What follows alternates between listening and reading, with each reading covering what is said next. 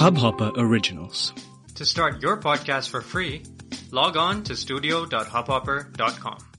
नमस्ते इंडिया, कैसे हैं आप लोग? मैं हूं शिवम। अगर आप हमें पहली बार सुन रहे हैं तो स्वागत है। इस शो पर हम बात करते हैं हर उस खबर की जो इम्पैक्ट करती है आपकी और हमारी लाइफ। तो सब्सक्राइब का बटन दबाना ना भूलें और जुड़े रहे हमारे साथ हर रात 10:30 बजे नमस्ते इंडिया में। गाइस, एक और संडे, एक और ट्विटर पर ट्रेंडिंग लेकर हम लोग आपके सामने फिर से एक बार मौजूद हैं। और आज ट्विटर पर दो बेहतरीन चीजें ट्रेंड कर रही हैं। मतलब मेरे अकॉर्डिंग तो दो बड़े ही अजीब और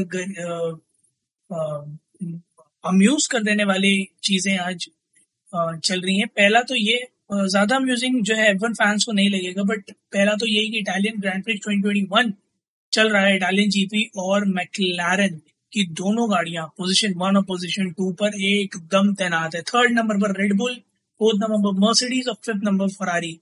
सो रिकार्डियो और नोरिस ने पहला और दूसरा स्थान अपना पक्का कर रखा है।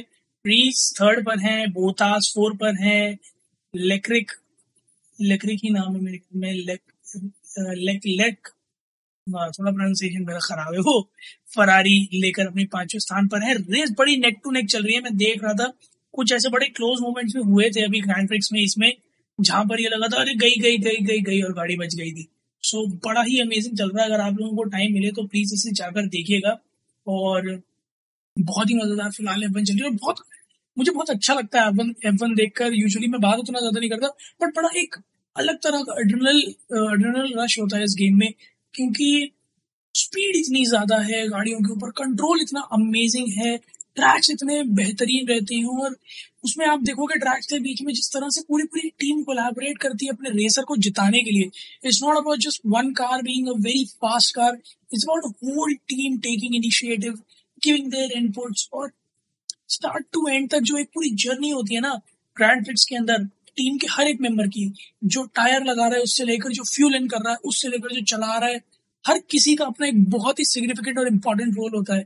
और पूरा का पूरा ग्रैंड प्रिक्स किसी एक आदमी की छोटी की चूक की वजह से आपको हार का सामना करना पड़ सकता है। So I guess this is a very very very amazing and very enthusiastic game. बहुत मजा आता है, आप लोग देखिए गाइस।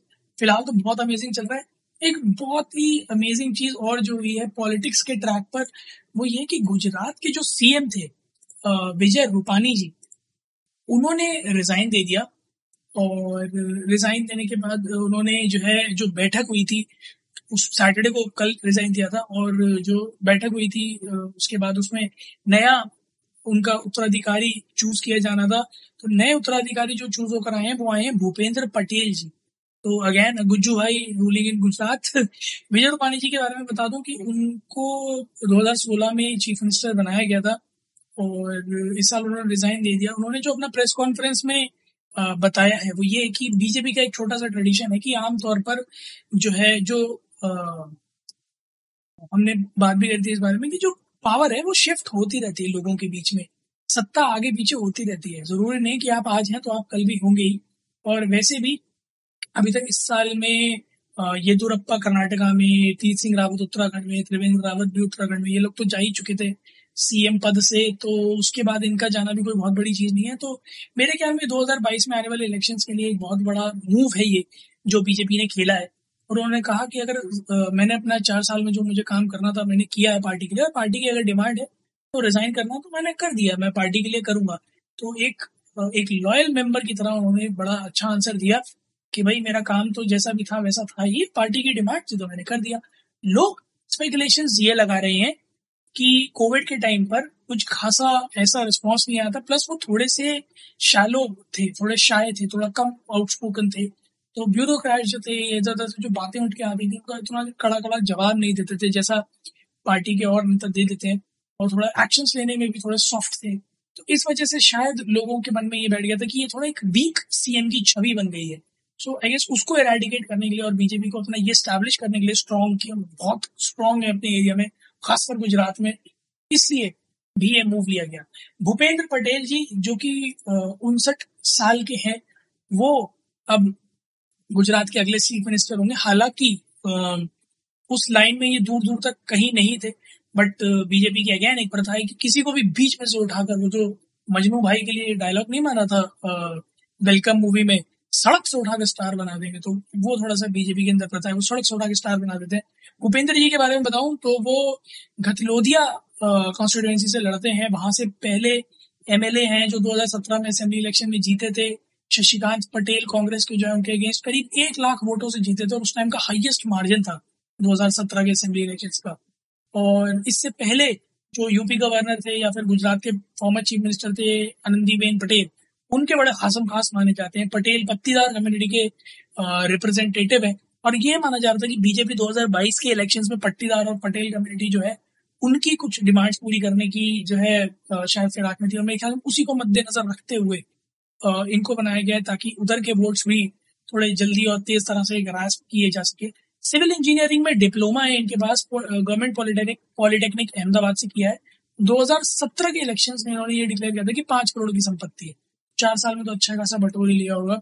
और अगर बात करूं तो वो चेयरमैन रह चुके हैं अहमदाबाद अर्बन डेवलपमेंट अथॉरिटी के, इससे पहले standing committee of Ahmedabad municipal corporation के चीफ भी रह चुके हैं। सो पॉलिटिकल करियर काफी शानदार, एज भी है, एक्सपीरियंस भी है, एंड ऑफ कोर्स गुजरात से ही है, तो मतलब कुल मिलाकर अगर मैं हर तरह से बात करूं तो गुजरात को एक ऐसा चेहरा देखने को मिलेगा जो बहुत फेमिलियर है, बहुत कुछ इनसाइड जानता है, और हो सकता है कि ये गुजरातियों के लिए एक अच्छा डिसीजन हो। हम तो यही होप करेंगे कि जो आ रहे हैं वो एक अच्छा डिसीजन हो। देखने वाली बात ये होगी कि इनका रन कितना लंबा होता है, क्या 2022 के इलेक्शंस में बीजेपी जीतती है, और अगर बीजेपी जीतती है तो क्या इन्हें से चीफ मिनिस्टर बनाती है या फिर सिर्फ ये एक इंटरिम स्पेस फिल करने के लिए थे, इनकी जगह कोई और आएगा जो 2022 के इलेक्शंस इनके दम पर जीतेगा, इनके नाम पर जीतेगा, और उसके बाद गुजरात का नया सीएम बनेगा। There are lot of things to figure out.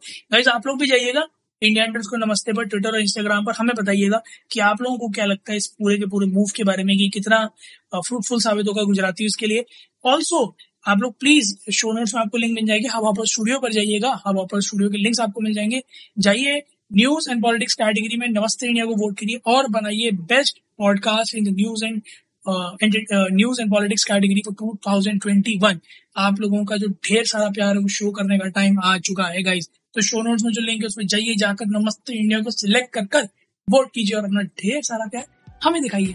उम्मीद है आप लोगों को आज का एपिसोड पसंद आया होगा, तो जल्दी से सब्सक्राइब का बटन दबाइए और जुड़िए हमारे साथ हर रात 10:30 बजे सुनने के लिए ऐसी ही कुछ इन्फॉर्मेटिव खबरें। तब तक के लिए नमस्ते इंडिया।